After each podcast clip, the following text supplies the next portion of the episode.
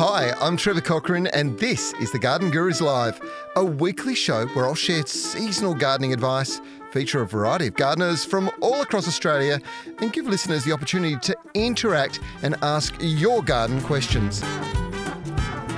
To join the chat live and ask your gardening questions, all you need to do is like our Facebook page and tune in every week.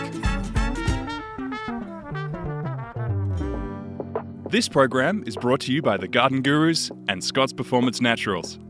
Scott's Performance Naturals is the 100% natural and sustainable way to grow and feed your garden. Backed by years of research and developed by scientists, the technology employed enhances natural processes, allowing extra strong growth. The Performance Naturals range contains organic materials such as nature N, blood and bone, seaweed, biostimulants, manure, and feather meal to improve the soil and encourage microbial and earthworm activity.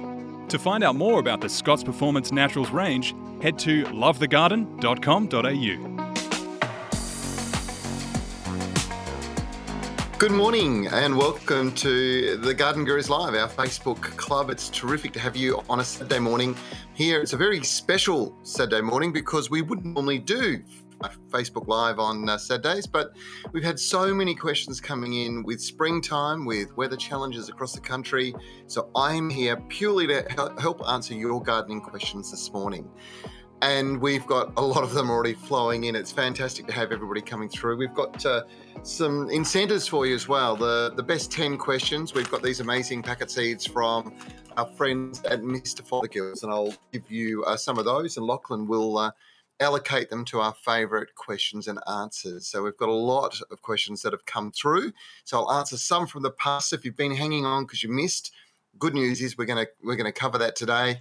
And for those of you that are tuning in this morning live, you can actually enjoy this um, by asking your own questions and I'll answer them for you. It's that easy. Now, just important things please tell us where you're from because uh, we're, we're beaming in all over the country. If we don't know where you're from, sometimes it's a bit hard to help you with, uh, with solving some of the problems.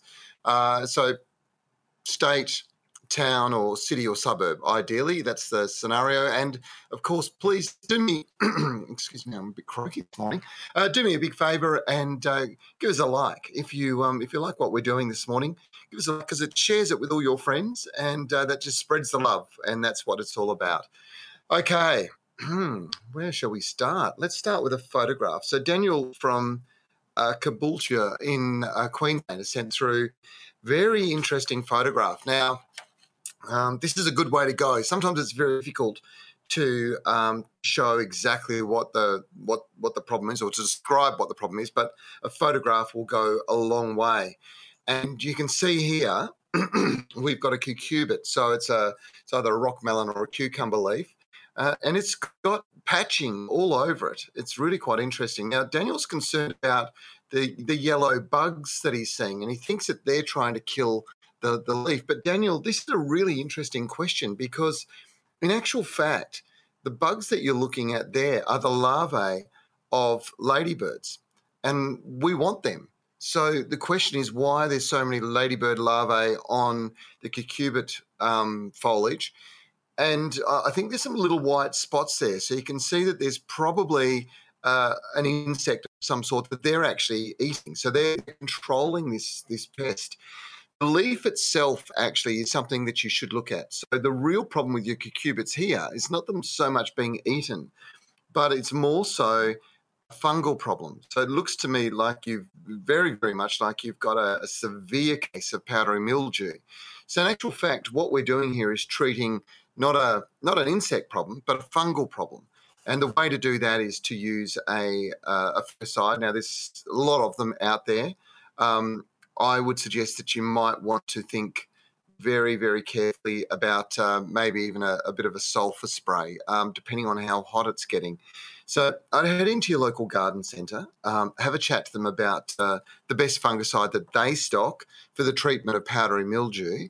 That's going to help the cucurbits. There is one thing powdery mildew is generally very active when there's moisture on the foliage at night. Now, this applies to all plants, not just melons, for example, but particularly things like uh, pumpkin and roses. So if you're getting moisture on the foliage of them at night, this disease will spread rapidly through your plants and the leaves will look just like that, very unhappy.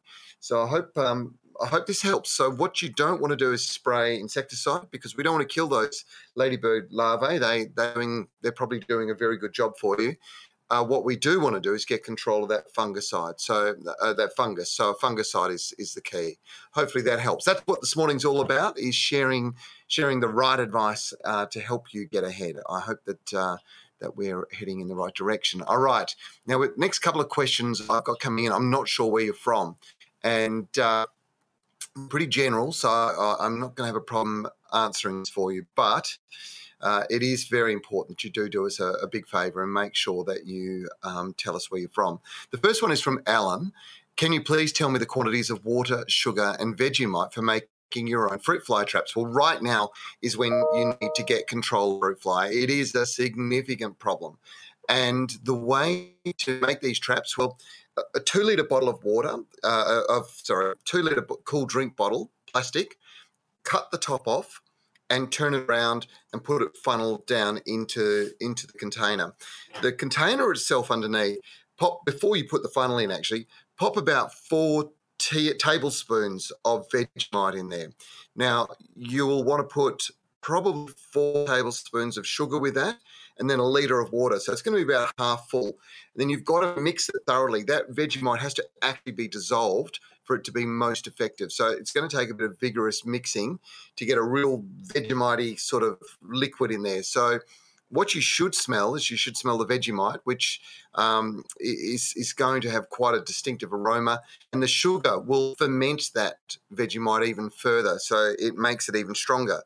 Pop the funnel back in and then tie it, uh, put a hole in the side, tie it, and hang it inside the tree. Now, if you've got a decent sized tree, you might need four or five of those traps. Um, put them around the outside. What will happen is the the fruit fly will fly. They'll they'll pick up the smell of the Vegemite and they'll head down inside. And once they get inside, they get overwhelmed and they drown in the water. Um, some of these types of of um, fruit fly traps involve putting an insecticide in. And if you were going to put an insecticide in, you're only going to want to put probably about five mil, and it would be well, it's it's your choice to be quite honest. You could use anything from pyrethrum through to one of the more stronger forms of insecticide. Um, Baythroid is probably the one that I would lean on, just so you know. Hopefully that helps, Alan. Two liter bottle, one liter of water, at least four big heaped teaspoons of Vegemite, at least four heaped teaspoons of sugar. Mix it all up thoroughly and have it inside the tree. And, and it's going to give you about a meter and a half square um, of real good, strong coverage. They'll fly there before they go to your fruit, and you should end up with a good crop. I know this year I have got probably 50 or 60 kilos of apricots, and apricots are the ones that get hit the hardest. So I've got to make sure I've got lots of those traps up in my tree, and I've, I've been using that, and I've been using a Vegemite paste as well. Uh, again, so literally it's Vegemite and about five mils of Baythroid Advanced mixed up in a bit of a liquid and um, really mixed thoroughly so it's all the way through and then painted simply on the trunk of the tree and that is also incredibly effective. In fact after i did the first painting uh, everywhere that i put it and i didn't put a lot of it out there but everywhere i put it it the next day i looked at it and i thought there's something gone wrong with this because it's gone all fuzzy. And when i took a closer look there were so many fruit flies stuck to it that they were creating this almost like a, a fine hair kind of look across the top of the surface. So a lot of fruit fly around, and that is a great way to get control of it. I hope that's helping.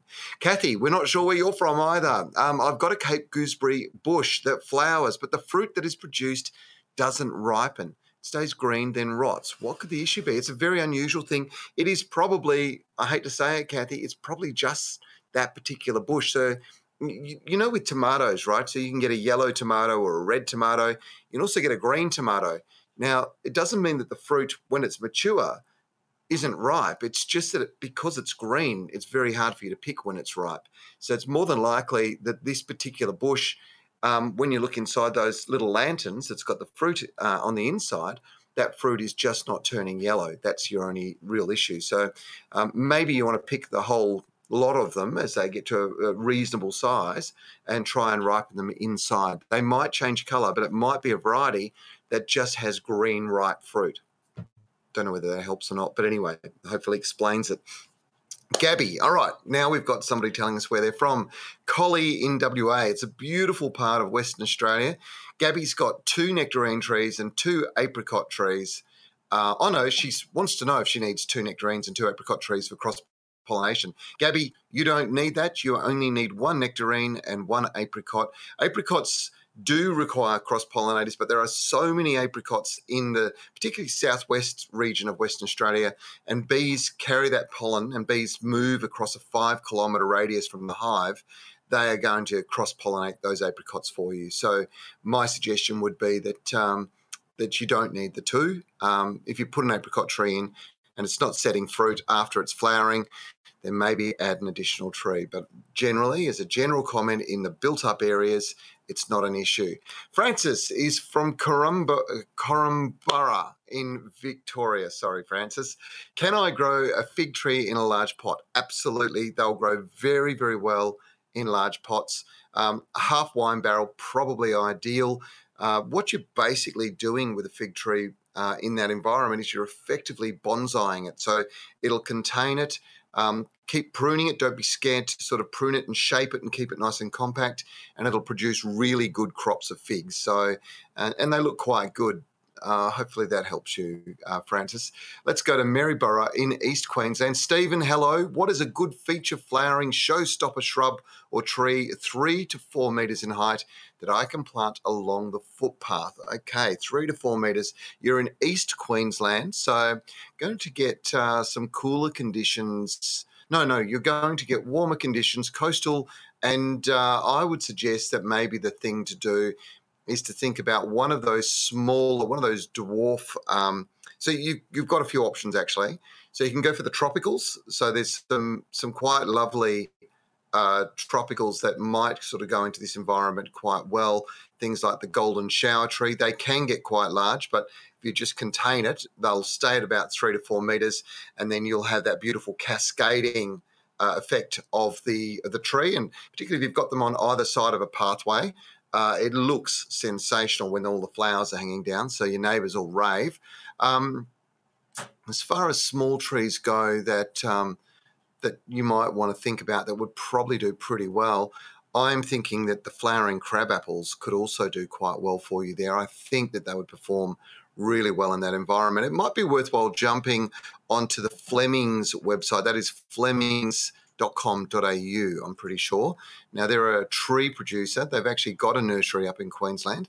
Um, but uh, as far as a, a, showstopper, that's one option for you.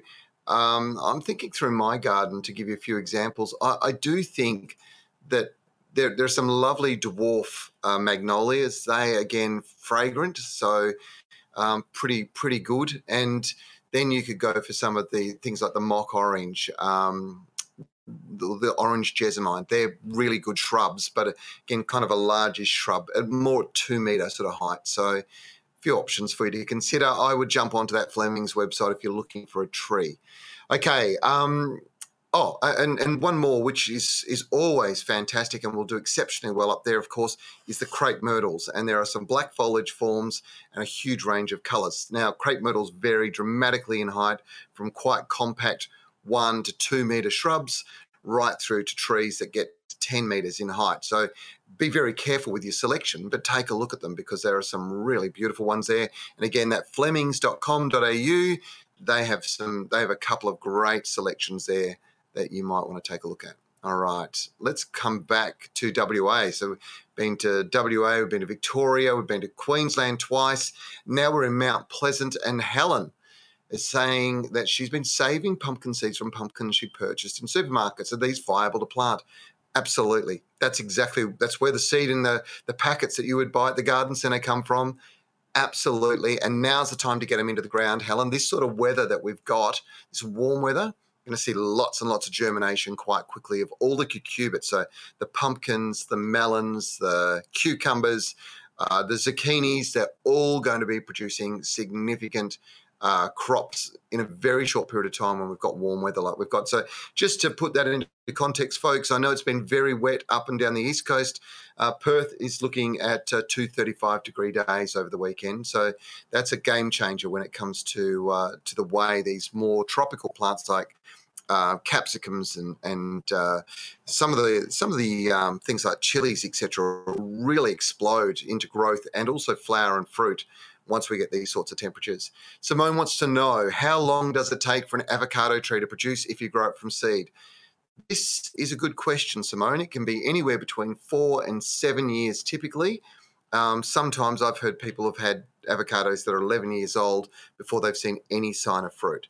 The best avocado tree to get is a grafted variety because you're guaranteed of the quality of the fruit. When you grow them from seed, you can get variation. Now, variation can be a good thing too, because sometimes you can get really spectacular fruit, like large, full of flesh, uh, great with oils. Sometimes you can get them where they're large seeds and very little flesh, and that's the variation that that you've got to watch out for. It's the risk that you need to be trying to, I think, minimize if you don't have a lot of room. So if you don't have a lot of room and you want avocados, you know the variety you like, you know, maybe maybe go and get yourself one of those varieties and plant those out. Okay, we're going to go to Adelaide. It's great to be in South Australia this morning. Ellen, good morning to you. Uh, my two pear trees have dropped all the little pears. What can I do so they stay on my trees? All right, well, it's highly likely that that's occurring because you've had some kind of drying event going on, Ellen. This is a natural thing. It's not un- unusual for all fruiting trees to drop their fruit um, once they've set fruit to drop a number of their fruit. It's it's kind of a natural um, natural thinning process.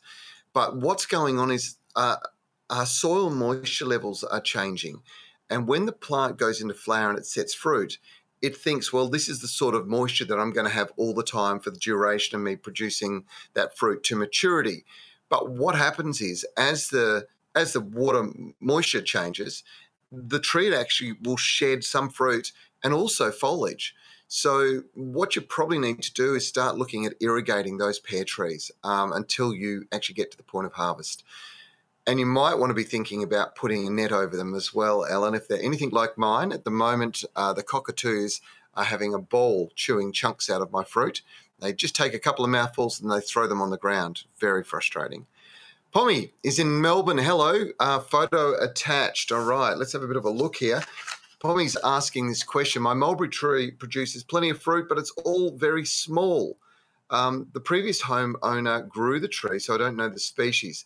Are the fruits small because of the species? Yeah, it's a variety, and um, this one is one that's quite, um, quite a, just a small fruit. It produces lots of them, um, but if you want a you know, big plump fruit, then you're going to need to look for something like the Black English, really good fruit, high quality fruit. Um, or if you're looking for long, sweet fruit, then Shahtoot, the red and the white mulberries. Um, they have Indian origins. It's a beautiful tree and it'll grow really well in Melbourne. So Black English and Shahtoot. Check them out in your local garden centre, Pommy. Thanks very much. Hilbert in WA is a suburb in, in Perth. And Rebecca said she's got two Qualup bells in pots. I'm wondering if you have some tips to get them through the summer. Rebecca, Qualup bells, obviously they originate from that Ravensthorpe area in that that biosphere region um, of WA. That's just a um, it's just a bio hotspot down there. There are so many unusual plants, including the Qualup bells, which only come from that area. The ones you've got in pots are probably grafted, which will help them get through the summer. But there's a few things to take into account. Obviously, southwest um, of WA, it's cooler. Um, there, there is a little bit of summer rainfall through there. They will get through quite well. They grow in quite granity sort of soil, so it's a granite soil, so it's quite a heavy soil. Um, and the other thing you want to keep in mind is moisture. So don't let them dry out. They're in pots, great risk of them drying out. Don't let them sit in water but make sure that at least three times a week they're getting a good soaking. And I'll guarantee you, you'll get them through the summer without any problems, Rebecca. Hopefully that helps. Garden Express are Australia's leading mail order gardening service, offering a wide range of quality garden products. Each week on the Garden Gurus Live, the team at Garden Express will share a weekly offer. So make sure after today's show you jump online and visit their website. We're back in Adelaide, which is great. In fact, we've got a few questions coming through from South Australia, which is fantastic. All of you guys in other states, get your questions in. Um, it's a great challenge for me uh, to keep thinking about that. I have to check the weather and check the rainfall in all the major capitals. So I'm um, I'm on top of what's going on in your area. Brooke is in Adelaide, and uh, do I have any hints on successfully growing blueberries and raspberry plants? I can't seem to grow any fruit. All right, well, I've got a fabulous range of, um, of blueberries uh, growing in my garden. There is no doubt the variety you you actually pick is going to be the difference between success and failure. I have one called Sunshine, and it's absolutely beautiful. That's the blueberries, really easy. As far as raspberries go, raspberries actually do best when they've got a little bit of uh, a bit of shade. So Adelaide, you can get extremely scorching hot during the summer, and raspberries will really suffer in those conditions. In fact, usually when the fruit is just coming through and starting to be ready for picking is when you start getting those really hot days, and you'll see the, sh- the fruit literally shrivel before your eyes if you're not careful.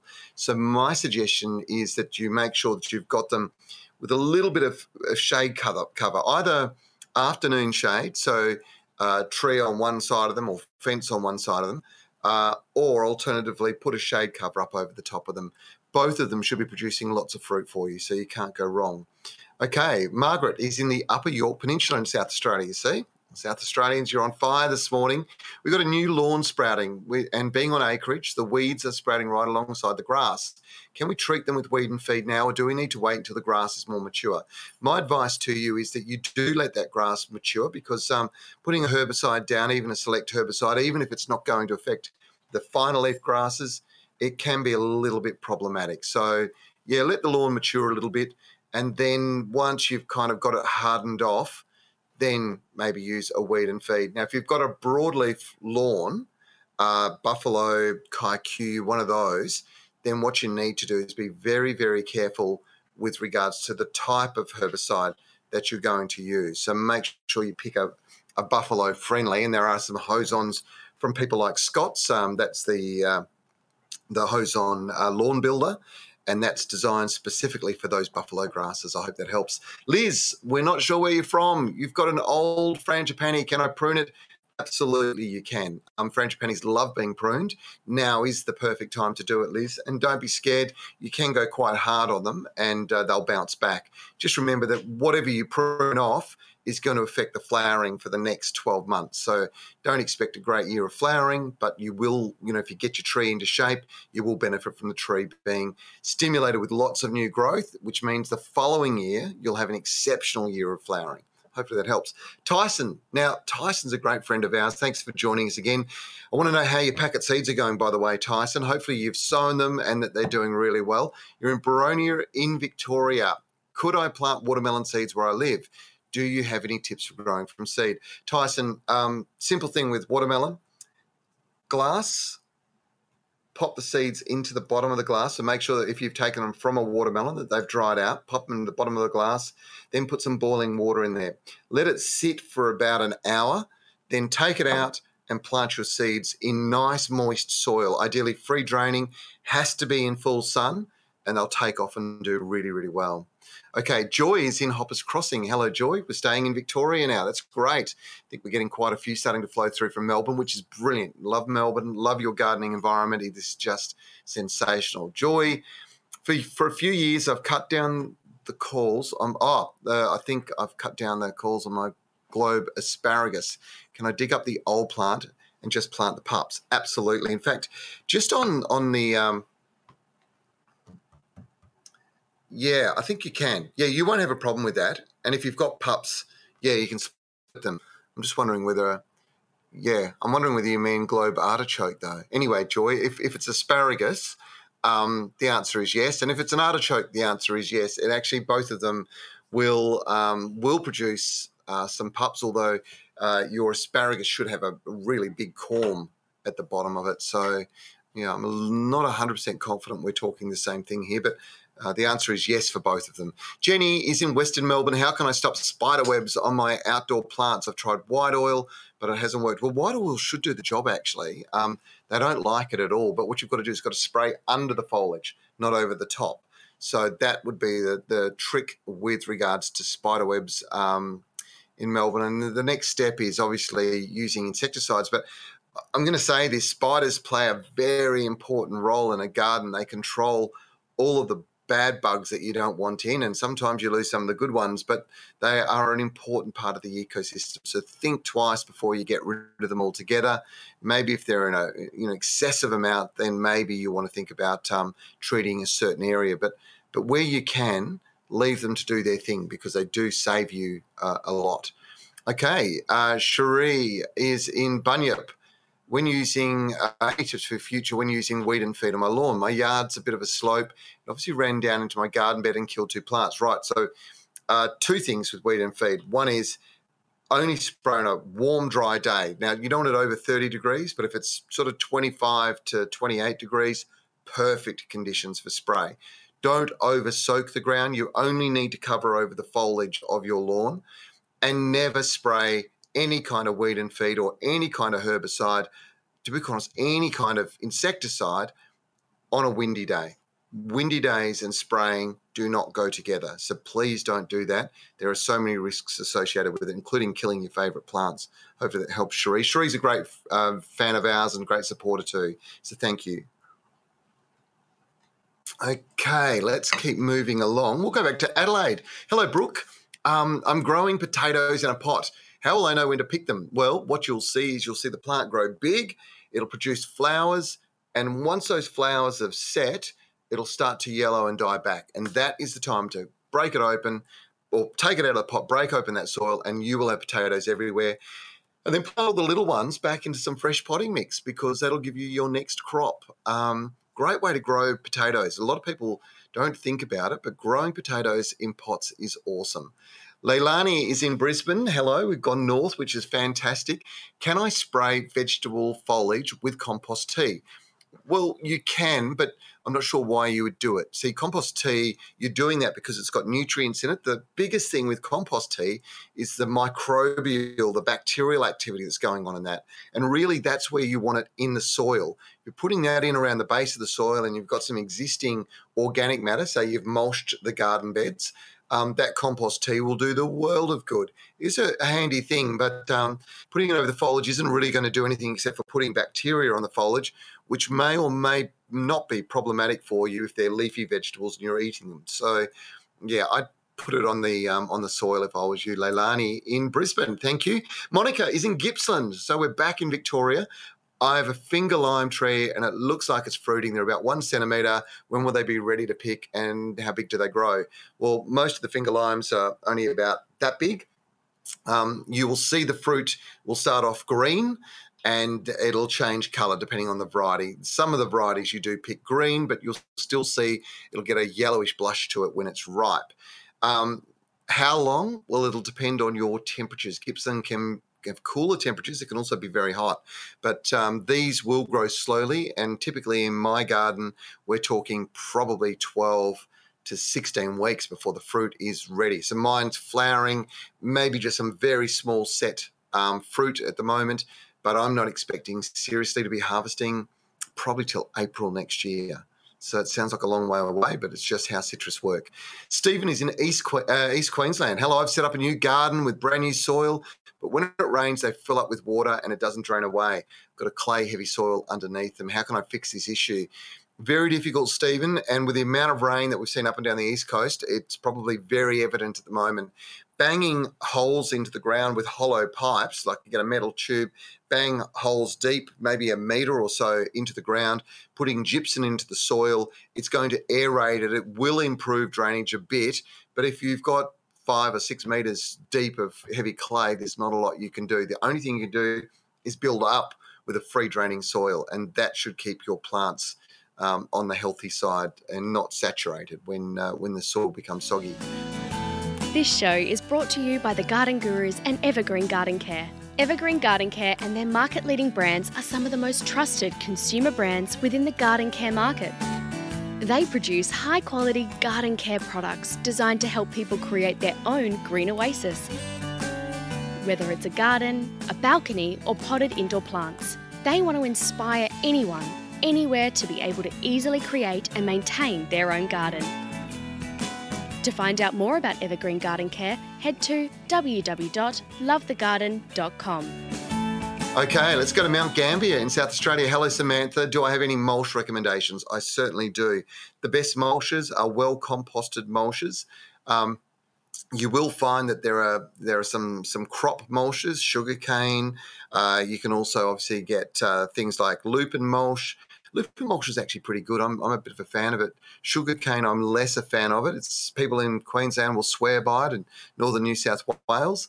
Um, I'm not as big a fan. And and over here in West Australia, there's one called Karri uh, mulch, which uh, it's another one what I'm not really keen on because it hasn't been composted. So as long as the mulch you're using has been through a really good composting process, and ideally that it's chunky, right? So you've got lots and lots of chunky parts in it.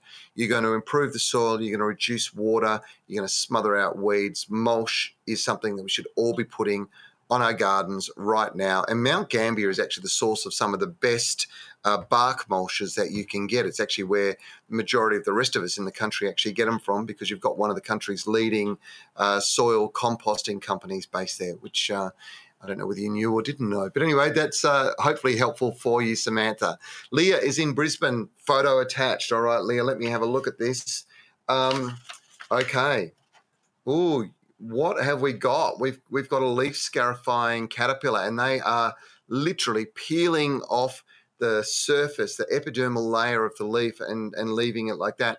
You will have to spray them. I'm afraid if you want to keep those leaves on your um, on your figs, and you want to do it very quickly, because these guys, um, you can see how they operate on mass together. And they'll move through and they'll literally shred all of the foliage off your leaves. It's a bit unusual. I'm not sure the exact variety of this particular caterpillar. Maybe somebody out there knows this one. Um, but uh, I, I, can tell you that you will need to treat it and you'll need to treat it fast. What are you going to use? I would use Baythroid. That would be my recommendation to you. Hopefully that helps. Okay, let's keep moving along. Jenny is in Glenning Valley in New South Wales. How much can I prune off the top of a camellia hedge?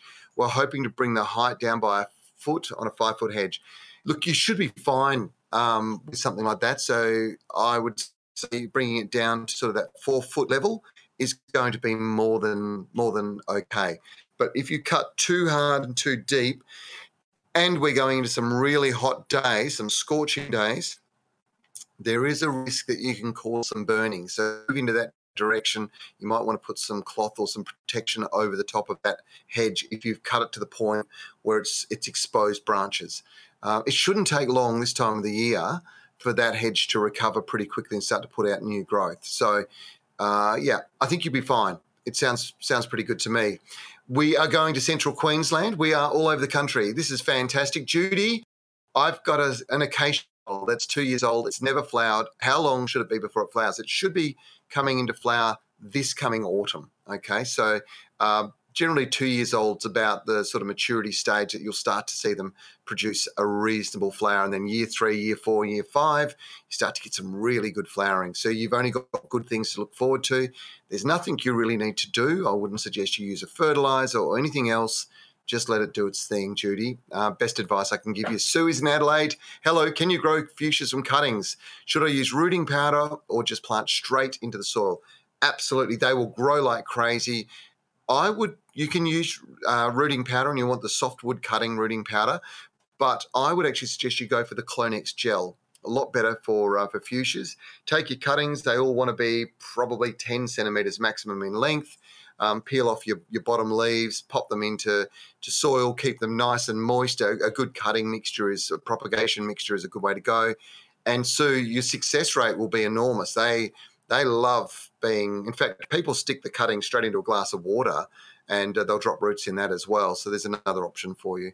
Hopefully that helps. Barty is in Geelong in Melbourne. Hello. My maidenhair fern is turning brown and the leaves are shrinking. How can I save them, please? Barty, get the scissors out, cut all that foliage off. Make sure that the plant is moist, that water is actually in that soil. Keep them nice and moist, and you will find that they will do really, really well. Okay, we're at 9:35 over here in the west. We've got about 20 minutes to go. Get your questions in. Please get your questions in. This is your big chance to really uh, to do well with um, with a personally answered question. Okay, I'm uh, going to keep moving on. Um, Claire is in Caversham. Now, Caversham, I'm pretty sure it's the Caversham that's in uh, Perth, Western Australia. My cooch has brown burnt patches. I'm not sure if it's from the heat or I used liquid Seasol and pellet style soil wetter. I've purchased extreme green, but I'm scared it will do more damage.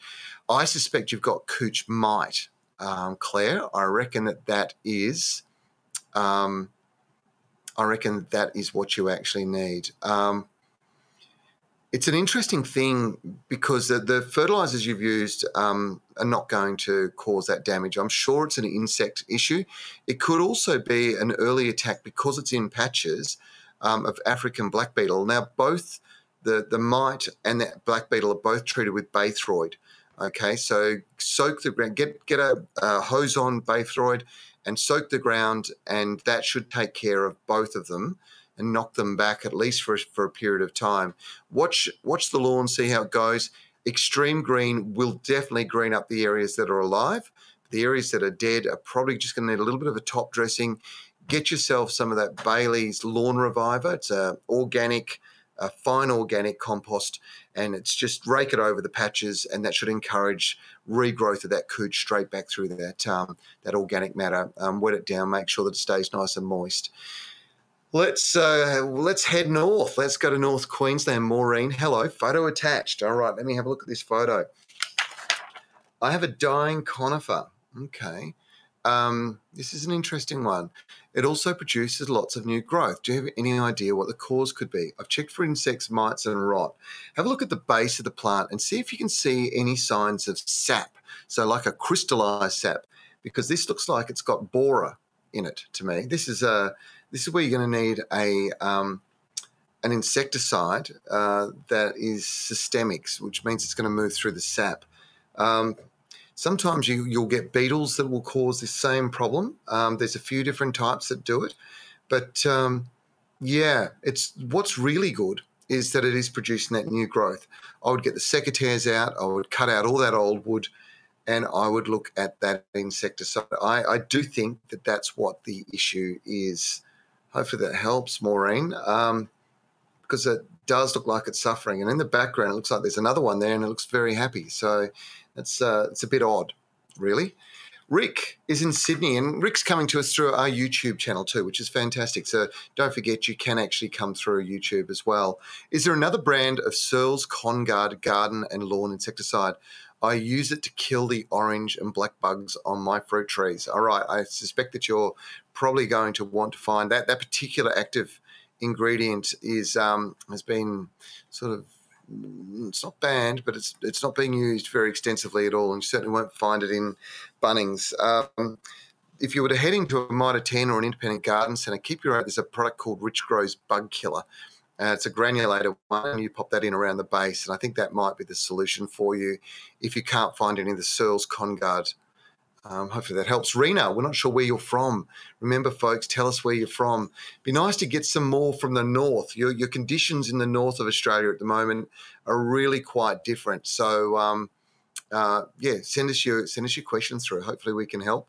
Okay, Rena, how can I preserve lemons when I cut them off the tree? I have them in an airy container, but they're going off. Well, look, to be quite honest, drying lemons is a really good thing. So if you get an, uh, a, a, you either put them into a, crisper in the refrigerator and they will last longer. Or alternatively, you can actually take them and cut them and dry them. It's a big trend at the moment. And popping dried lemon slices into cocktails is uh, one of the things that uh, is extremely popular in those trendy bars that uh, that we are now just about all allowed to go back into.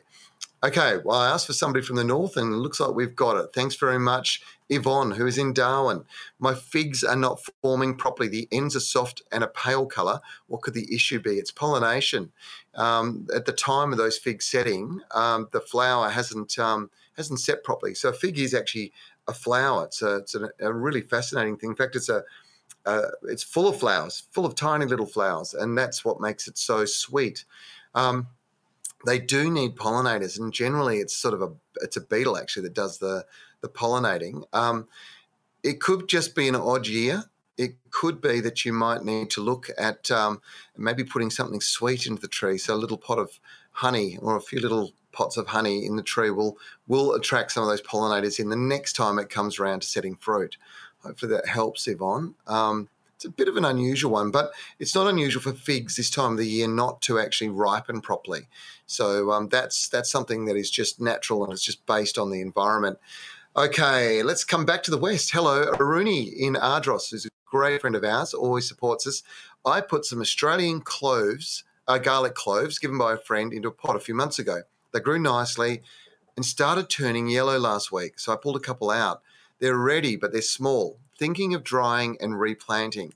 So, should I be do what should I be doing to get bigger garlic? All right, well, it's when you plant it. So, garlic's actually quite a long crop. You really want to have at least 20 odd weeks, maybe 26 weeks before you go harvesting. So, uh, you said it was only a few months ago. So, you're really looking five to six months. I would be planting my garlic in May and I would be harvesting in November. And um, when it's when it's small, you can actually leave it in the ground and it'll bounce back and do its thing. You can take it out and dry it, but you can actually let it just die back, sit there dormant and and um, and resting, and then let it pop up when it's ready, when it's happy. That's probably my suggestion to you, Rooney. One of the good things about leaving garlic in the soil is that it does actually help keep some pests away. Um, there's a lot of pests that don't like garlic. Okay, let's go to Bacchus Marsh in Victoria. Fantastic. Jan, hello. My rhubarb is going to seed. Do I leave it? Will it die? Leave it. Let it go to seed. Collect the seed. Um, it won't die. Um, rhubarb just keeps on going. It's the great thing about it. So, uh, no, don't worry about it. Um, but do let it go to seed. If you want it to push more foliage out, then cut the seed heads off, and what you'll find is it'll keep flushing foliage uh, for a bit longer. Hopefully that helps. Svetlana is in Melbourne. Hello, Svetlana. Um, I have thrip or whitefly or chili wasp all throughout my garden and lawn. How can I manage this when it's throughout the entire backyard? Okay you've got three different things going on here.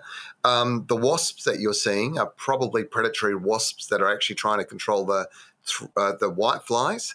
Um, the thrip, you really want a predatory insect, I would suggest, in your backyard. So jump onto there's a website called The Good Bug au. You'll find it in there that you can go to a company that produces um, these um, these predatory insects, particularly good for thrips and mites. And now's the time to be introducing them into the garden.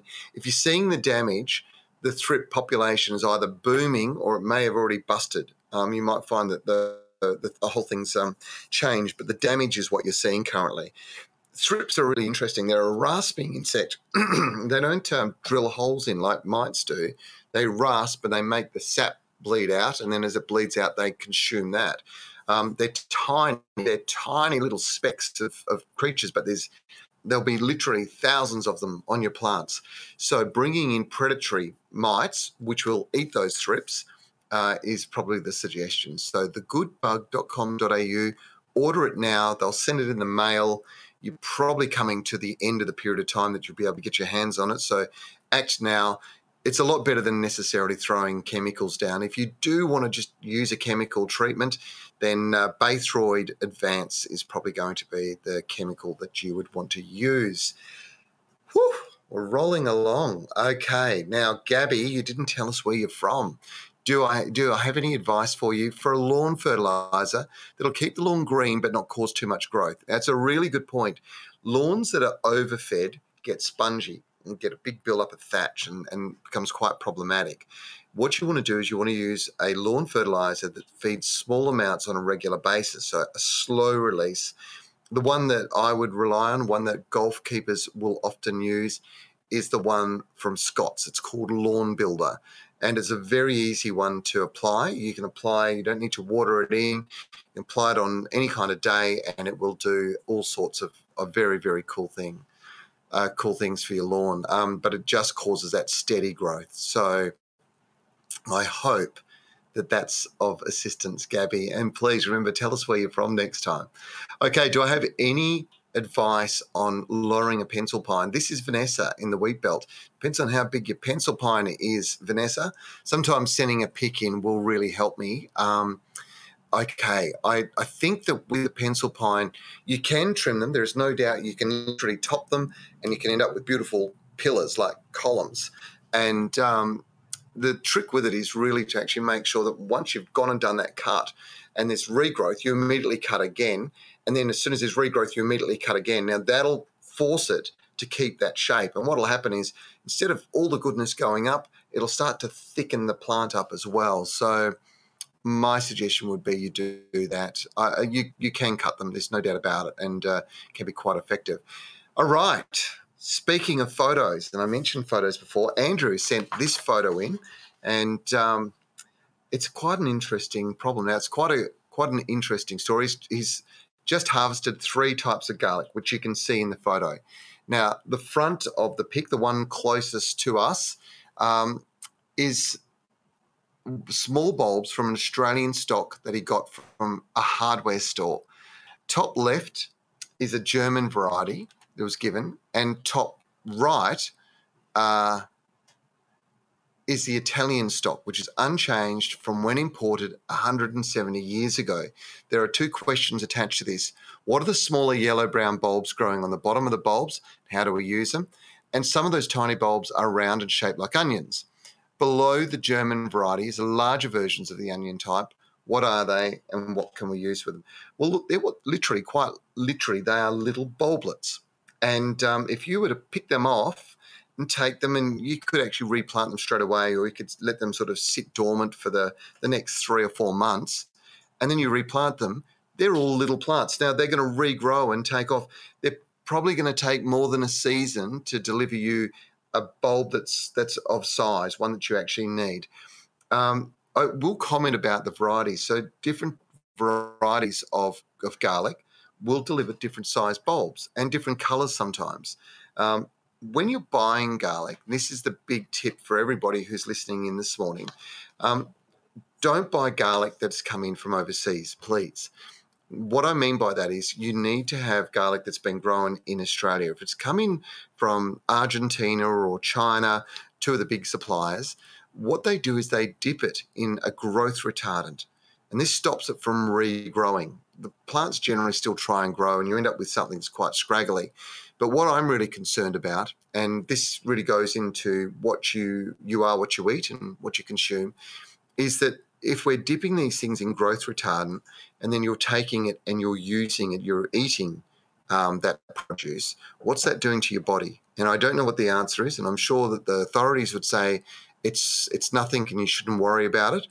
But I do worry about it, and I think that you're a lot better to grow your own. If you can't grow your own, go out and get yourself some locally grown garlic. So look for Australian garlic, and the varieties. Well, you know, you can see from you can see the German looks fantastic, um, absolutely brilliant, um, and I think the Italian is just sensational. You can see the size of that. And there are lots of different types of garlic. So, few different messages there. I hope that helps. Andrew, great question. Thank you so much for sending that through, and thank you so much for sending the photographs through.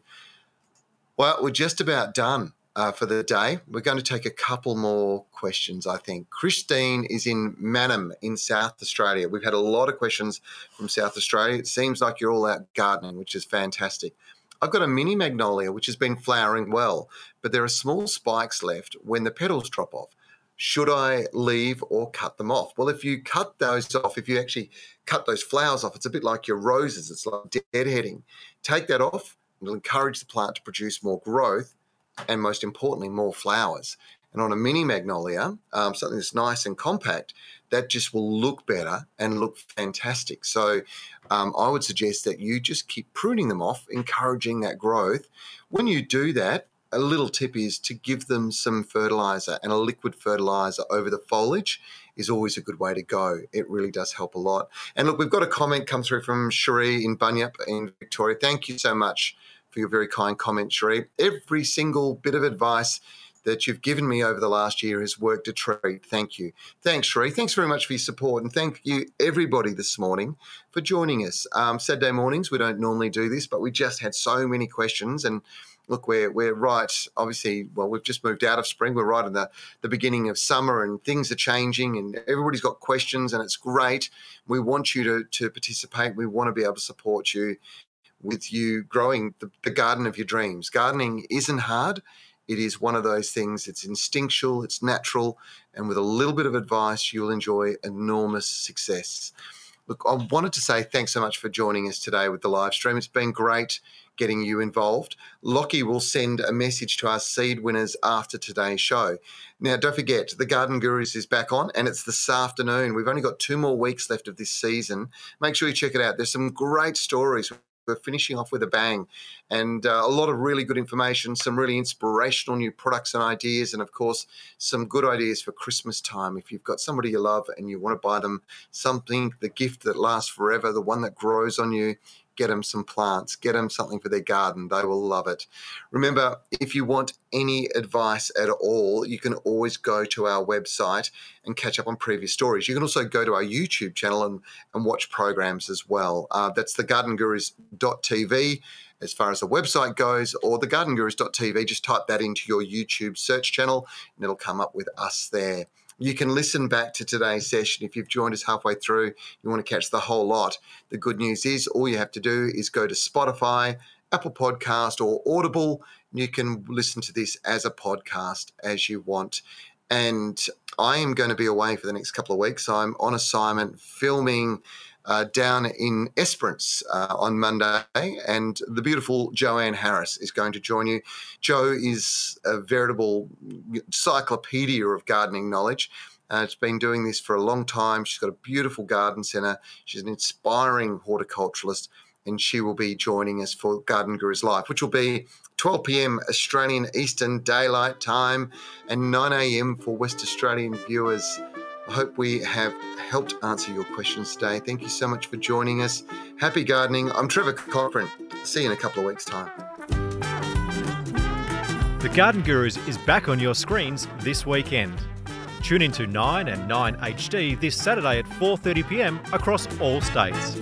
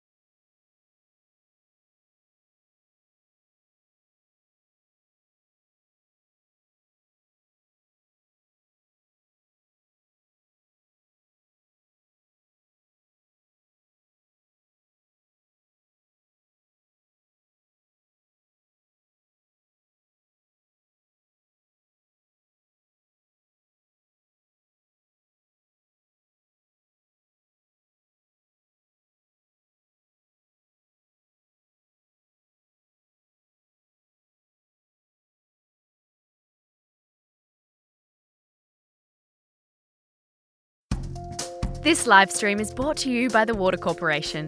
Western Australia has its own unique climate, and with that comes its own set of challenges, particularly when it comes to creating a beautiful garden. Water Corporation has a wealth of resources to help master your garden, including a Waterwise plant directory, irrigation tips, and popular garden designs. To find out more, visit watercorporation.com.au forward slash waterwise.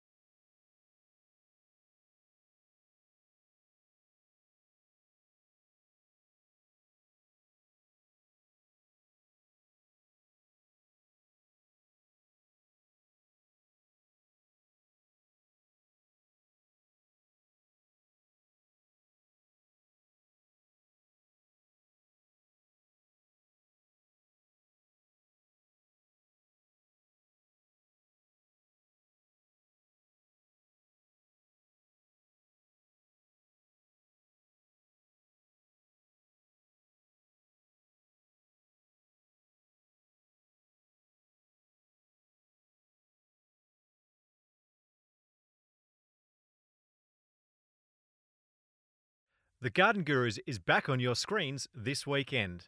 Tune into 9 and 9 HD this Saturday at 4:30 p.m. across all states. And if you'd like to catch up on the previous episode, tune into 9 Life this Saturday at 5 p.m. When in doubt, make sure you check your local TV guide.